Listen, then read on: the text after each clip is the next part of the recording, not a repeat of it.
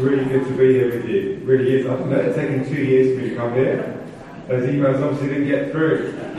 No, it's a great pleasure to be with you. How are you doing? How's your 40 days going so far? Is it fasting for 40 days or just 1 day a week?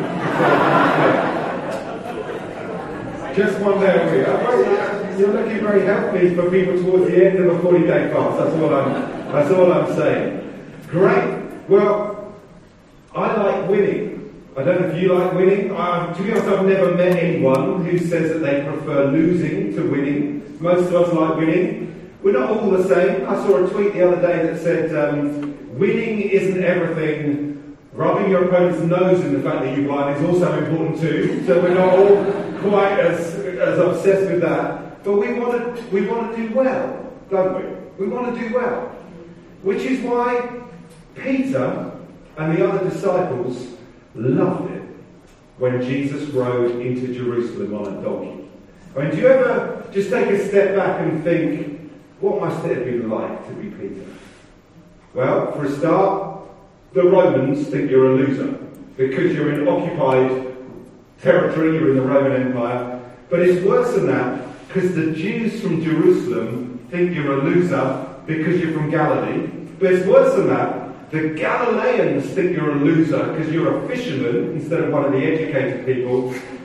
And actually the fishing community think you're a loser because there's this day when you catch the greatest catch in Galilean history, and your business is really going somewhere. Finally, you know, you, James, John, Andrew, you've not caught much, to be honest. You've been a bit of a shabby fisherman outfit, and then one day you have this amazing moment when you can expand. I mean, you won't just be Capernaum, you'll be all along the coast. You might even open a Mediterranean outlet. This is the moment! And you leave your boats and your nets. And you follow a rabbi who hasn't even gone to one of the rabbi schools. Can you just imagine the talk in the town? Peter's got religion. He's following a rabbi, but the only rabbi he could find who would have him is actually a carpenter. Peter's a complete and utter loser. And then one day, Jesus rides into Jerusalem. And it's amazing. It's like Jesus is on the back of a donkey, and people are like getting palm branches, and the whole town's gathered, and they're shouting things like, Hosanna to the Son of David! Which if you're a Jew means, you're the winner! You're the only one who can save us! And Peter's like, I'm with this guy. Okay? This is like one of the best moments of Peter's life. Like the chief priests that have been laughing at Peter, following the rabbi who's a carpenter, they're really cross because the entire city is going after Peter's rabbi. Peter is basically thinking, I am winning and I love it. Until Mark chapter 14, verse 3. These are the verses just after Jesus. This is the same period where Jesus is riding on a donkey into Jerusalem. And I want us to read it together. Because I think it's really important for you as a church. I think it's really important for many of us as individuals. Even as I've been preparing it, I've really felt God speaking to me as well. So this is not, I've got it sorted and now you need to. I feel God really wants to speak to all of us this evening. Mark 14, verse 3. I'm going to read the words, and they might even, if we're lucky, come up on the screen. But turn to it in your Bible if you can. And just try and put yourself in Peter's shoes. While Jesus was in Bethany, reclining at the table in the home of Simon the Leper. Just stop there. I've called this message, This is What Winning Looks Like. Because you're in the middle of 40 days of just sense-checking your DNA. And I want to sense-check your DNA. See, here's the problem. Many of us start following Jesus, and we want to do great things for Jesus. But we want to follow Jesus our way. Now, the reality is I live in London. If I want to go to Birmingham, I have to take the M40. If I decide the M23 is a less congested motorway, I'm going to end up in Brighton, not in Birmingham. But as Christians, sometimes we forget that. It's like, I want to follow Jesus this way. Jesus says, well, that way doesn't follow me, because I'm not walking that way. And you get your first clue in the first verse. He's reclining at the home of Simon the leper. I mean, you've got to think that Simon's been healed of his leprosy by this point. But he's still known as Simon the leper. He isn't known as Simon the wow, the miracle guy. He's still known as Simon the leper. He's still known as the guy, don't look too closely at his nose. This is the kind of person Jesus hung out with. Now the danger for your church, my church, churches grow. They get a reputation. People start saying, King's Church, High Wickham. Oh, you're from King's Church, High Wickham. Great church. It's dangerous. So Jesus is one who hung out with lepers. Sometimes churches are too great for Jesus to hang out with. Your church has grown great out of humility. Jesus hung out with Simon the leper. As he's reclining there, a woman comes in with an alabaster jar of very expensive perfume made of pure nard. Nard was a perfume that came from India. It was seriously expensive. You could only really get it in a king's palace. Some of those present, the woman came in with this pure nard. She broke the jar and poured the perfume on Jesus' head. Now some of those present were saying indignantly to one another, why this waste of perfume? It could have been sold for more than a year's wages and the money given to the poor. We discover in the other Gospels Judas Iscariot was the ringleader, but he wasn't the only one. And they rebuked her harshly. And Jesus said, leave her alone. Why are you bothering her? She's done a beautiful thing to me. The poor you'll always have with you. You can help them any time you want, but you will not always have me. She did what she could. She poured perfume on my body beforehand, to prepare for my burial. Truly I tell you, wherever the gospel is preached throughout the world, what she has done will also be told in memory of her. Which is an amazing thing to say.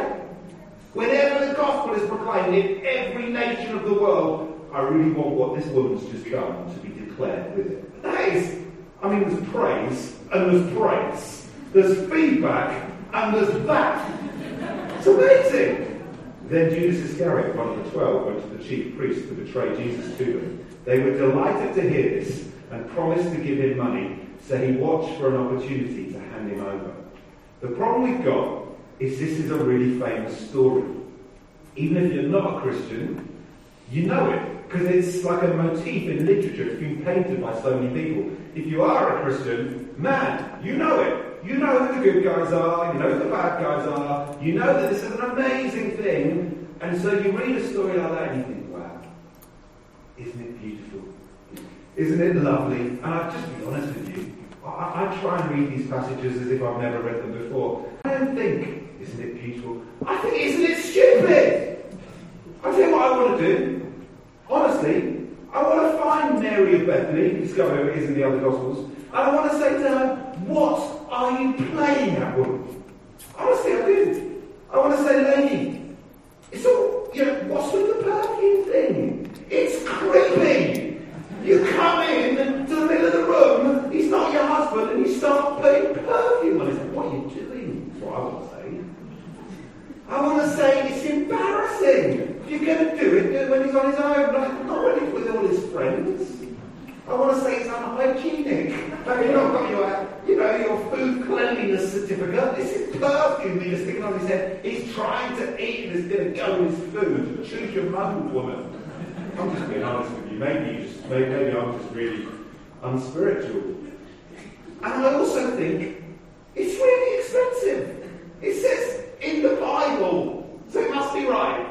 It was over a year's wages. Now, where I come from in London, the average salary is £27,000 a year. I guess it's something similar around here.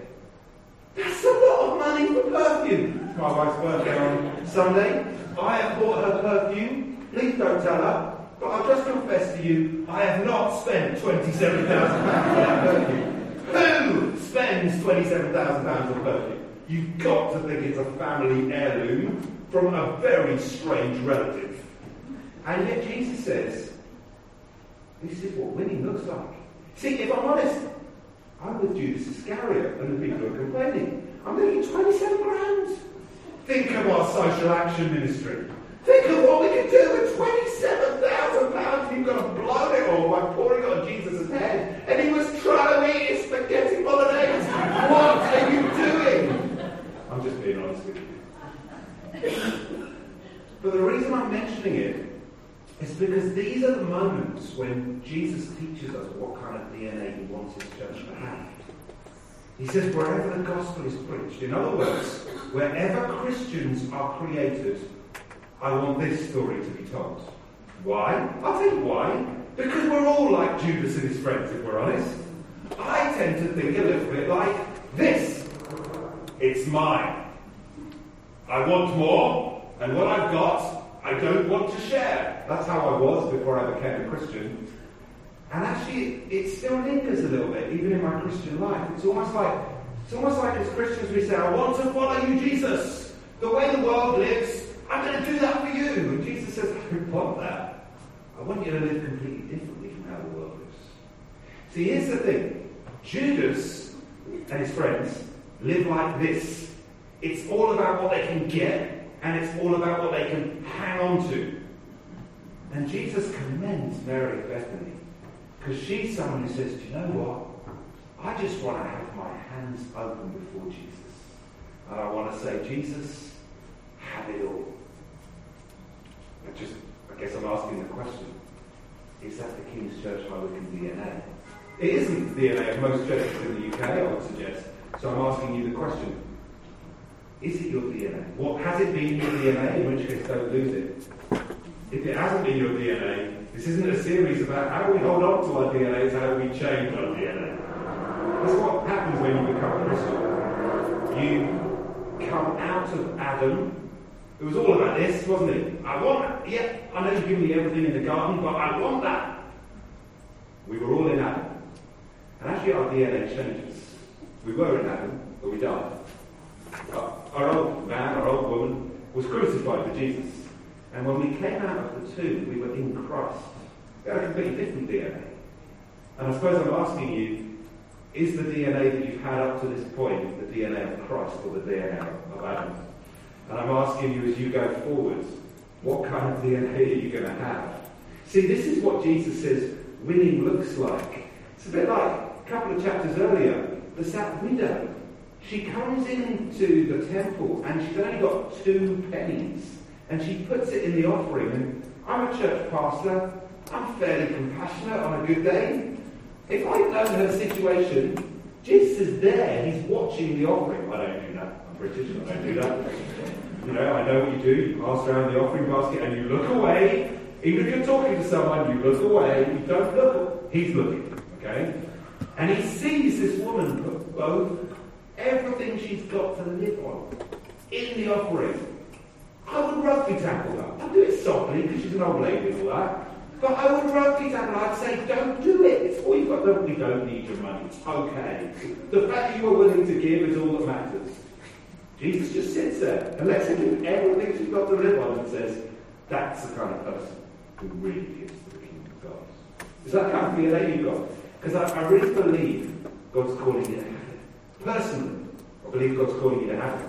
And as a church, God's calling you to have it. You see, what's going on in this scene is you've got a woman who is essentially saying, I have got £27,000 worth of perfume, and it can't help you one bit, because I need you, Jesus. See, the problem with this is we're basically saying, I'm all right, Jesus, but can you give me a little bit more? Whereas when you lay it all down for Jesus, you're basically saying, listen, there is nothing I can do to help myself. So I might as well give you everything. And here's how it works for individuals and for churches. Fast forward just a week, you've got Judas betraying Jesus and needing forgiveness. But he's lived his life like this. It's all about what can I get? It's all about how can I help myself? And having betrayed Jesus, he's filled with remorse and he thinks, there's no way back for me. How could Jesus help someone like me? And the reason is he paints God in his own colours. And he's so used to basically making it on his own. It's a total shock for him when he fails. Whereas Mary of Bethany, She's outside the tomb. She's embracing Jesus. She's enjoying the resurrection because she's always lived like this. She's like, yeah, I wasn't there for him when he needed me either, but I've always lived just receiving from Jesus. And I know even now he'll receive me back. See, it totally affects the way you live. And it totally affects the way you live towards others. Do you notice Judas really interested in reaching the local community, isn't he? We're all interested in reaching the local community. I've never met a Christian that said, do you think evangelism is important? And they said, no, not really. To be honest, church is all about me, my missus and my kids. And if the church isn't helping them, then I'm just not interested. No one ever says that. Everyone says, oh yeah, I'm really interested in evangelism. We're all interested in evangelism. And everyone's interested in helping the poor. I've never met a Christian who says, well, Brandon, it's their own fault, they shouldn't be poor, help themselves, I'll be alright. No, we don't say that. We say, oh yes, I am filled with compassion for the poor, and wouldn't it be great if we had an offering to help them? This is where Judas is coming from. Judas is saying that is not the kind of... Jesus is saying that's not the kind of church I'm after. See, this, it sounds so brilliant, and yet it's so toxic. What Judas and his friends are basically saying is, there are all sorts of poor people, and because we have no need ourselves, let us help them out of all the good things that God has given us. Which is kind of good and kind of horrible. See, what happens is churches like that, what they actually communicate to the community is, we're the sort of ones, and let us sort you out too. It's repulsive. Non-Christians come and they don't want to stay. Because actually what they think is they've entered a club of people who think that they're great, and if only they could be like them, they might be half-decent as well. Jesus says, wherever the gospel's preached, I want people to talk about this. See, that's not how people get saved. That's not how the poor get helped. The poor don't get helped by patronisingly extending a hand to help them, and the poor get helped by us understanding how poor we are. Blessed are the poor in spirit, for theirs is the kingdom of heaven. I love this part of the world. I grew up in this part of the world. You know, I was like, a couple of the people in your church were instrumental in my salvation, so I love this part of the world. That's why I'm sure I would have come like a shot at an invitation. I love it, and I know the need of this part of the world. I know that God wants to reach this area through you in a big way, which is why I really believe he wants this story to be part of the DNA. What kind of church are you going to be? Are you going to be the church that has got it sorted and is able to say, come and maybe you can be like us? Or are you going to realise your own poverty? The thing that motivated Mary of Bethany is she thought, I have got a treasure that other people would die for, and it's useless to meet my needs. I will need Jesus here. And when you get that, other people want to get Jesus too. Is that helpful? Can I just bring a little bit of application? Here's some application. Personally, I think this totally affects the way we live, just our normal lives together. As a pastor, I end up talking to many couples, married couples, where the marriage isn't going well. And often, when you ask questions, you discover the reason the marriage isn't going well is because one, or more normally both, are trying to get out of the marriage. And the key to any marriage getting better is for both, ideally, but even one, if the other one won't play ball, to start giving in the marriage. Totally changes everything. You talk to a married couple and she says, oh, he's not the man I married, and he says she doesn't look like the woman I married. And you think, yeah, that's life. But you didn't marry them for what you were going to get out of them. You married them to give. Totally changes. I chat with people and they say, there's no hope for my marriage is dead. And I just think, brilliant! I'm so glad you got to that point. Because only dead things can be raised to life. Your problem is that you think things are okay, and Jesus wants to say to you through this story, they are not okay. They need to be cracked open and poured out all over him. It's like an expression. Jesus links this to his death. It's like an expression of, even though the world thinks I've got it sorted, it's dead, and I need Jesus to raise it to life. This is how life can change, guys. It's how relationships between parents and children get redeemed and changed. You talk to parents who just struggle to get on with their children, children who are still at home, let alone children who've left home. You talk to children who struggle to get on with their parents. And when you talk to them, you discover most of the problem is people living like this. How dare is my child want to respect me?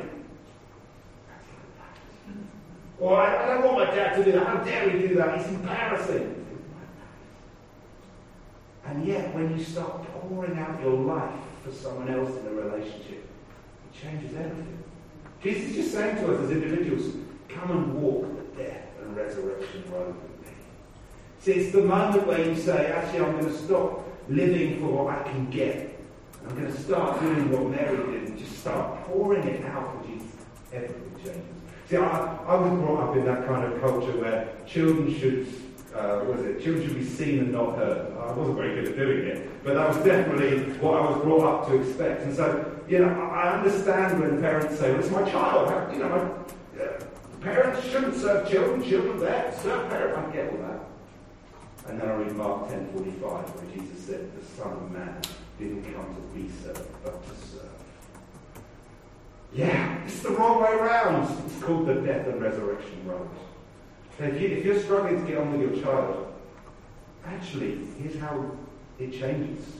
You say, Jesus, this relationship is dead, and I'm just going to break myself open and pour it at your feet, and I'm going to live with open hands towards this person. They're going to knock me back. I'm going to make time for them. They're not even going to want to be with me. They're just going to be downright rude, and I'm just going to keep on giving. That's what happens. That... Personally, I really believe God wants to talk to you as a church as well. See, you've got a great history as a church. I know some of it, so I really praise God for the King's Church story. I think it's a really dangerous story as well. See, when I spend time with churches that are doing really, really badly, they want to change. They'll change anything because they know their church is dead. The problem is your church is really alive, and that's really dangerous. Actually, God's brought you to a point where you as a church are going to need to walk the death and resurrection road together. I gather you're planning on planting a second site in 2016. Let me tell you, we're now 3 sites. In 3 months' time, we'll be 6 sites. It's a killer. I don't want to discourage you. It is awful, okay? It is death. I've just got to tell you that. It's awful. Like, some of my best friends go to the other sites. Man, it hurts. And I tell you, back at the original site, the worship is horrible. Because you send great worship, and you've only got like half the room full. And it's, oh, and the best kids' work are moved. And now it's hard. See, the death and resurrection road always is. So you've got Judas in this story. He's at this very moment saying, I'm going to hang on to what I've got and try and get more, which is most churches, let's be honest. What's your vision for the future? The same, only bigger. Your vision for the future is this thing's going to die. So that it might, as a seed, become many seeds. You won't just be 2 sites. This is just the beginning of the journey. What you're saying is, Jesus, we have got an incredibly precious thing here at King's Church, and we just want to smash it open for you. But guys, I am not discouraging you, or I hope I am discouraging you, because if you're not going to do this, don't do this. This will cost you everything as a church, and it will be wonderful for you. I'm so grateful that 2 years ago we went on this road. And I just say, when you gamble everything on God, you never lose. But it is called the death and resurrection road because it feels like death. before resurrection. You guys just need to be ready for that. I'm excited about what I hear God's about to do. I think even as a thing here as well, I'll just be honest with you, the main thing that stopped me from becoming a Christian was I was worried what other people would think of me. It's stupid looking back. I was really worried that if I became a Christian, the girl I fancied wouldn't want to go out with me anymore. And then guess what? She didn't when I became a Christian. I was really worried that my mates that I went drinking with wouldn't want to be my friends anymore after I became a Christian. But the weird thing is, you know, years later, I look back on that and I think, what did I nearly lose? Hang on to that. I believe there's something for you, even in the town of High Wickham and beyond. You've got an amazing reputation as a church, and I think you have to be willing to throw it away for God to do something truly great. There's something really dangerous about a church having a great reputation, because it makes you so risk-averse. And I feel like your reputation, which is wonderful and deservedly so, I feel God wants you to break it open and take some risks with Him. I feel as individuals, you know, I know what it's like to live in Buckinghamshire. You know, you want to look good with your friends. You don't want to be despised and hated for all like that. I tell you, if you want to walk the death and resurrection road, it begins by saying, I'm living for an audience of one. You know, I don't care about these nameless people. We don't even know these people's names that are criticising Mary of Bethany. I'm living for the fact that there is one person who's going to say, wherever the gospel is preached, I want this story to be told. Is that how you're living? Let me just finish with one more thing. Let's just carry on reading. There's one more important thing I feel God just wants to put in your DNA. Carrying on, Mark 14:27. You'll all fall away, Jesus told them, for it's written, I will strike the shepherd and the sheep will be scattered. But after I've risen, I will go ahead of you into Galilee.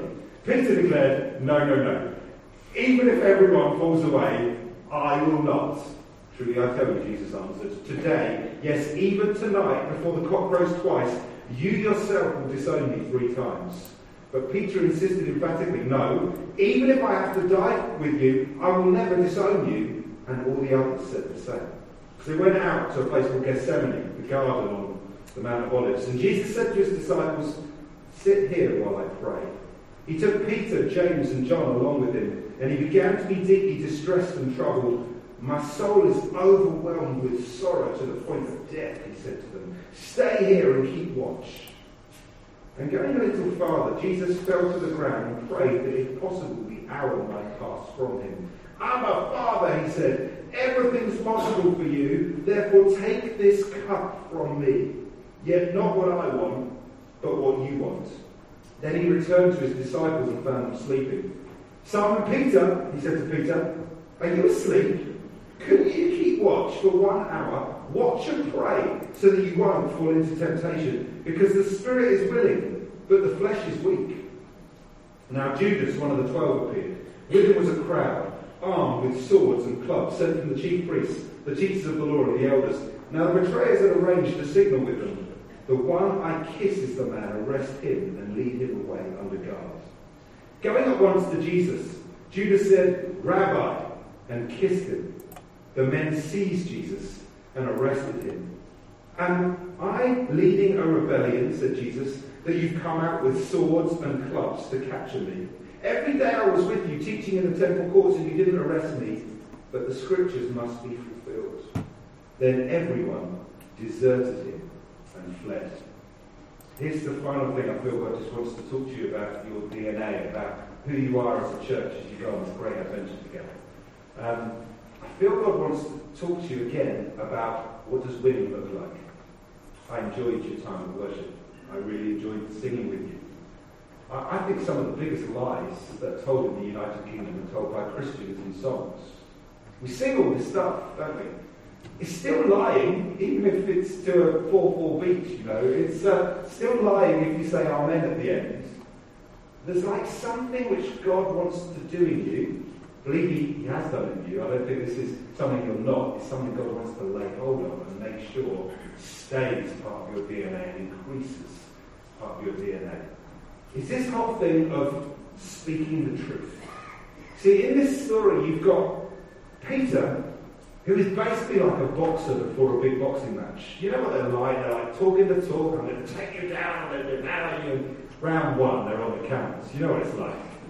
And winning in Britain is like that. I mean, we've got the Rugby World Cup going on. You know about to start. You know how it will go. It will go in a media. Oh, we're going to win, and then we won't. This is how World Cups go. I'm sorry if you're a rugby fan. I've been a football fan too long. We talk the talk, and then we lose on penalties, yeah? This is like what winning means in our culture. And Jesus just wants to show us a different way. See, Peter thinks winning means being loud and saying all the right things. Jesus, I will never deny you. Even if everybody else deserts you, I will not. He's full of it. I mean, he's a big guy. He seems to be the only disciple who goes and gets a sword. So good on him. You know, Jesus says, I'm going to be betrayed, and Peter's natural reaction is, I'll get a sword. Good job, mate. And yet, as soon as the people arrive, he slashes off one person's ear, and then immediately thinks, hold on, I was really brave because I've got a sword. And I've just noticed, all these soldiers seem to have swords as well. It's like, talk until the moment of truth. So I will never deny you. And then he denies Jesus 3 times. I'm the guy, I've been with you everywhere. Where do you want me? Well, I want you to come and pray with me for an hour. And he goes and falls asleep. It's just embarrassing, isn't it? And I feel like one of the distinctives you already have as a church is you don't just sing the stuff, you do the stuff. You don't just say the stuff, you live the stuff. You've just got to keep that. And I think this is so important for you as you reach out to see people saved, both here and wherever else God takes you in this area. You see, what I notice about Jesus is that his idea of winning is totally different from Peter's. Peter is all about talking loudly. Jesus is just so honest. Did you notice in that passage? For a start, he's honest with his disciples, okay? He actually turns to his disciples and says, my soul is troubled to the point of death. I wouldn't do it. Maybe you lead a small group. I wouldn't do it. I'd be thinking, well, these 12 that I'm looking after, I'll be meeting with them. It's going to be a really difficult 72 hours for them. I need you to say, it's going to be tough, I have chats, but it's okay. God's sovereign, he knows what he's doing, we're going to be okay. There's some prophecies, let me take you through the Psalms. He doesn't. He just says, I'm gutted. I'm so upset. I need my 3 closest friends to pray with me because I'm devastated. Are you that honest with people? The problem is, we think that the way we lead people to salvation is to pretend that we're really good. It's not how you lead anyone to salvation. It's not how Jesus led the disciples to salvation. It's certainly not going to be how you or I lead anyone to salvation. The way you lead people to faith in Jesus is you tell them what's really going on in your life. I love the fact that Jesus is honest with his Father. As he prays, he says, please may this cup be taken from me, which is just really weird, because the whole reason Jesus has come to earth is to drink the cup of suffering on the cross. He's basically saying, Father, please may I not have to die on the cross. And you feel like, Jesus, this is the whole point. You've not read Psalm 22. Psalm 50, Isaiah 53, you've not read this stuff. Do you not realise that the international symbol of Christianity is going to be a cross? Clearly not. Jesus knows about it. But what he's doing is he's modelling for us. The way you pray is you tell God how you're really feeling. The way you lead people to salvation is you tell what's really going on in your life. I've got to tell you, the people that I've led to the Lord have not been by showing off about how great it is to be a Christian. It's by being really honest with them. I am really struggling with this, but here's how God's helping me. Is that the kind of church you're going to be? Are you going to be the kind of church where, if I were to join one of your small groups, it's all about who can pray the best prayers, how's your week going? Fine. Or are you going to be Jesus' small group? How are things going? My soul is distressed to the point of death. That was just the icebreaker question. It's all right to be like that, I tell you, the people of High Wickham, people of the United Kingdom, They abhor fakeness. They hate it. Not as much as God does, but they hate it nonetheless. But they love honesty. They are crying out for a place where they can come and just say it like it is. And when they come and find people who are saying it like it is, they think, phew, if God can be doing stuff in these people's lives, maybe I can stick around and do something in mine. The problem is they go to most churches and everybody's life is so sorted on the outside and they think, oh, I can't stick around here. Clearly, all these people that do is come to church and fake it with one another. I want to run a mile. Because it's just not like Jesus. He says this is what winning looks like. It looks like being weak. It looks like being honest. It looks like prayers where you tell God what's really going on in your life. It looks like small group where you actually tell each other the lows as well as the highs. It looks like Sunday services where leaders get up and say it's been a really bad week. But God is good. I love that. One of my senior leaders got up recently and just kind of in the middle of a Sunday meeting talked about some stuff that had happened in his week, and there were a few eyebrows raised, and I guess a few people in the church were thinking, oh, you're a leader, what are you doing? You know, you shouldn't be doing that. Of course he shouldn't be doing that, that's why he's confessing it to the entire church. But I tell you, as he confessed it, people were thinking, wow, if leaders here can be this honest, I can be this honest too. Jesus is trying to get a church in High Wickham where people are honest, where people are real, where unbelievers can come in and not find judgment, just find honesty, where people will not pray the kind of prayers they think God wants to hear, they'll pray the kind of prayers they need to pray. He's looking for Christians that aren't all about rah, rah, talk loud, oh, isn't our church brilliant? My church is rubbish, just so you know. Someone said to me on the way in, I'm hearing great things about, I can't remember how they put it. It was something like, I hear your church is going really well. My church is going terrible. And I wanted to always go terrible. Because life's terrible. It's always terrible. There's always something that you need God's help in. If your life doesn't terribly need God, you're not following Jesus at all. I'm living on the edge. Because that's what Christians are meant to do. We're singing this song, Take Me Deeper. You know, it's true. You know, John was saying, this is dangerous. I'm thinking this is the only safe place to be. John's thinking, this is, do you want this? You know, are you sure you want this? I'm thinking, I couldn't live another day in the shallow end. Just so boring. My church's got problems all over it because we're always doing things where if God doesn't show up, the whole thing will fall apart. And God wants you to be a church that hasn't got it all together, that is willing to go into that place of weakness, and even other people seeing your weakness, and some worship times that are really uninspiring. Some preachers who are pretty uninspiring too. Some small groups that are really lousy. And God turns up in our weakness. Are you up for this? What kind of church are you? What kind of church are you going to be? I really feel God put this on my heart for you as a church. I want to actually call you to make an individual response. We've got a ministry team, and actually I feel good speaking to a number of different people individually tonight. But let me just round off for you as a church. I really feel God wants you to have the spirit that motivated Mary of Bethany. You've got a great church. God says, great, it's time to break it open for the sake of Jesus. You've got so much to hang on to. God says, great, now give it all up for me. And you've got a church which, frankly, is going really well. And God says, it's great that you're so positive. It's great that you always glorify me by looking on the bright side. It's time to be honest as well. It's time to stop trying to impress your non-Christian friends into the kingdom of God. Just to let them see what's really going on in your heart. And just say, actually, I haven't got it all together. But I know Jesus. And he is changing me so much. And he can change you as well. That's what God's calling you to do as a church. But let me just make it an individual thing. I really believe God's speaking to individuals through these things. I believe as people who receive me, actually the prayers that you pray, they're not even honest prayers. Things aren't going as well as you tell God, and guess what? God knows.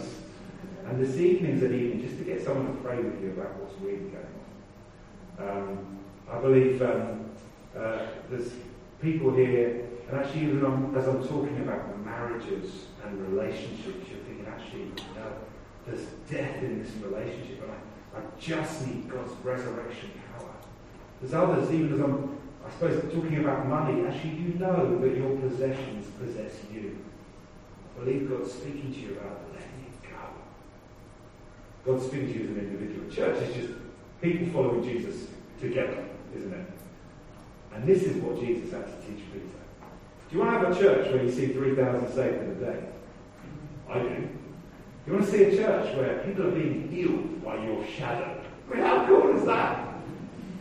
It starts here. When you lay down everything for Jesus, you start walking the path of death and resurrection. Problem is, we never experience Jesus' resurrection power because we're never willing to step into the tomb. I believe there's all kinds of stuff God's raising in people's hearts tonight. And God's saying, bring it into the tomb. Walk the death and resurrection road. And as you do, I will give you my resurrection power. So let's stand together. I think we're going to go back into another song. And if you're part of the ministry team, you just come forward.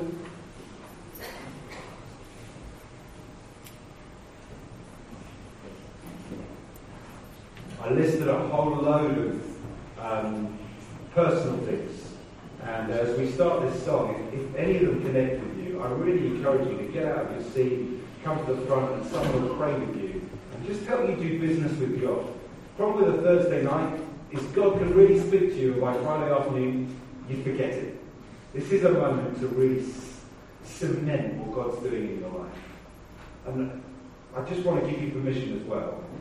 If you're someone from King's and you've been here a long time, and actually even the idea of going to two sites and all this, you don't even want to, I just want to give you permission to admit that and to ask someone to pray with you. Because what God's asking you to do is to get your beautiful perfume and smash it. But He wants to help you to do that. So even if you're even struggling with this whole season, it's alright to admit it. I just encourage you again to receive some prayer.